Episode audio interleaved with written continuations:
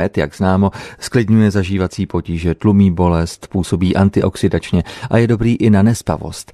Med je pro své rozmanité příznivé účinky tradiční oblíbenou surovinou v lidovém léčitelství, v kosmetice i v kuchyni. No a kolegyně Naděč Čvančarová se v této souvislosti dozvěděla pár dalších zajímavostí o včelých produktech, a to od včelařky Marie Knedlové, která v Chlebovicích založila a vede Včelařské muzeum. Včelí produkty jsou užitečné pro zdraví člověka.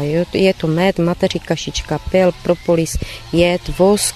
Všechno se dá zužitkovat k nějakým účelům a hlavně ten med bych doporučila lidem, aby užívali, aby vyhodili podstatě cukr a sladili pouze medem, protože je to detoxikační prostředek, pomáhá k likvidaci zažívacích problémů, prostě na spoustu neduhu. Poznáme med nebo dobrý med hned na první pohled? Med hlavně nám skrystalizuje pravý med.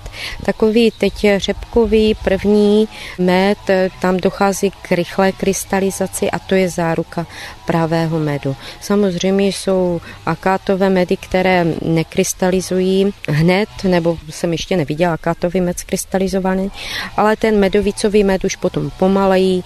Aby jsme předešli té krystalizaci, zase pastujeme ten květový med, takže člověk, který se zajímá o výživu a o ten med, tak eh, má na výběr. Má na kvalitu medu nějaký vliv i jeho barva? To je, záleží podle včelí pastvy, co se nachází kolem úlů, kolem těch včelínů. Většinou jsou to směsné medy, smíšené medy, ať květové, ať je to medovicové. Určitě, když jsou jednodruhové, tak ten včelař nakočuje ze včelství. Většinou včeláři v nízkonástavkových, kde ta snužka může vytočit, je to opravdu jednodruhové, ale většinou jsou to smíšené medy. Kde vy všude, myslím teď osobně u vás v kuchyni používáte med? Tak jednak eh, učím v rodině, ať máme med na lince, vždy, ať eh, máme připravenou i základ pro limonádu, kdy je med s citronem, smícháte šťávu z citronu s medem. Funguje to jako detoxikační prostředek, jako prostředek, který nám upravuje zažívání, jako první energie pro ten den. Slazení kávy, to je běžné a jinak určitě použít i k masům a medovým eh, zákuskům. Prostě je to zpestření v těch rodinách. Používáte i nějaké další včelí produkty, které jsou zdraví prospěšné? Teď poslední dobou, kdy jsem ve starším věku, tak se potýkám s změnou imunity, prostě zařadit eh, mateří kašičku na oživení organismu. Pil, samozřejmě je to za určitých podmínek, ne? Všichni to můžou užívat, jo, tam se vždycky zajímat, nechat si poradit. Knížek spoustu je o včelých produktech.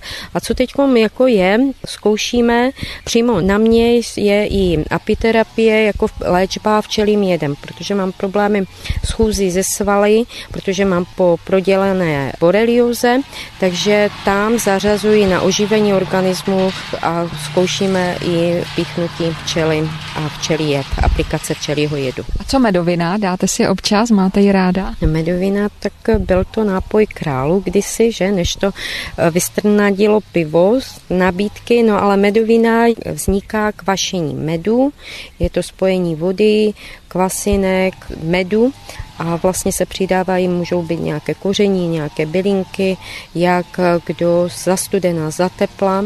Správná medovina má 14%, se nedolíhovává a určitě doporučuji. Se včelařkou Marí Knedlovou, zakladatelkou Včelařského muzea v Chlebovicích, si o medu a nejen o něm povídala kolegyně Nadia Čvančarová. Další rady a informace o včelých produktech můžete získat přímo v areálu Včelařského muzea, které je během letní sezóny přístupné od úterý do soboty.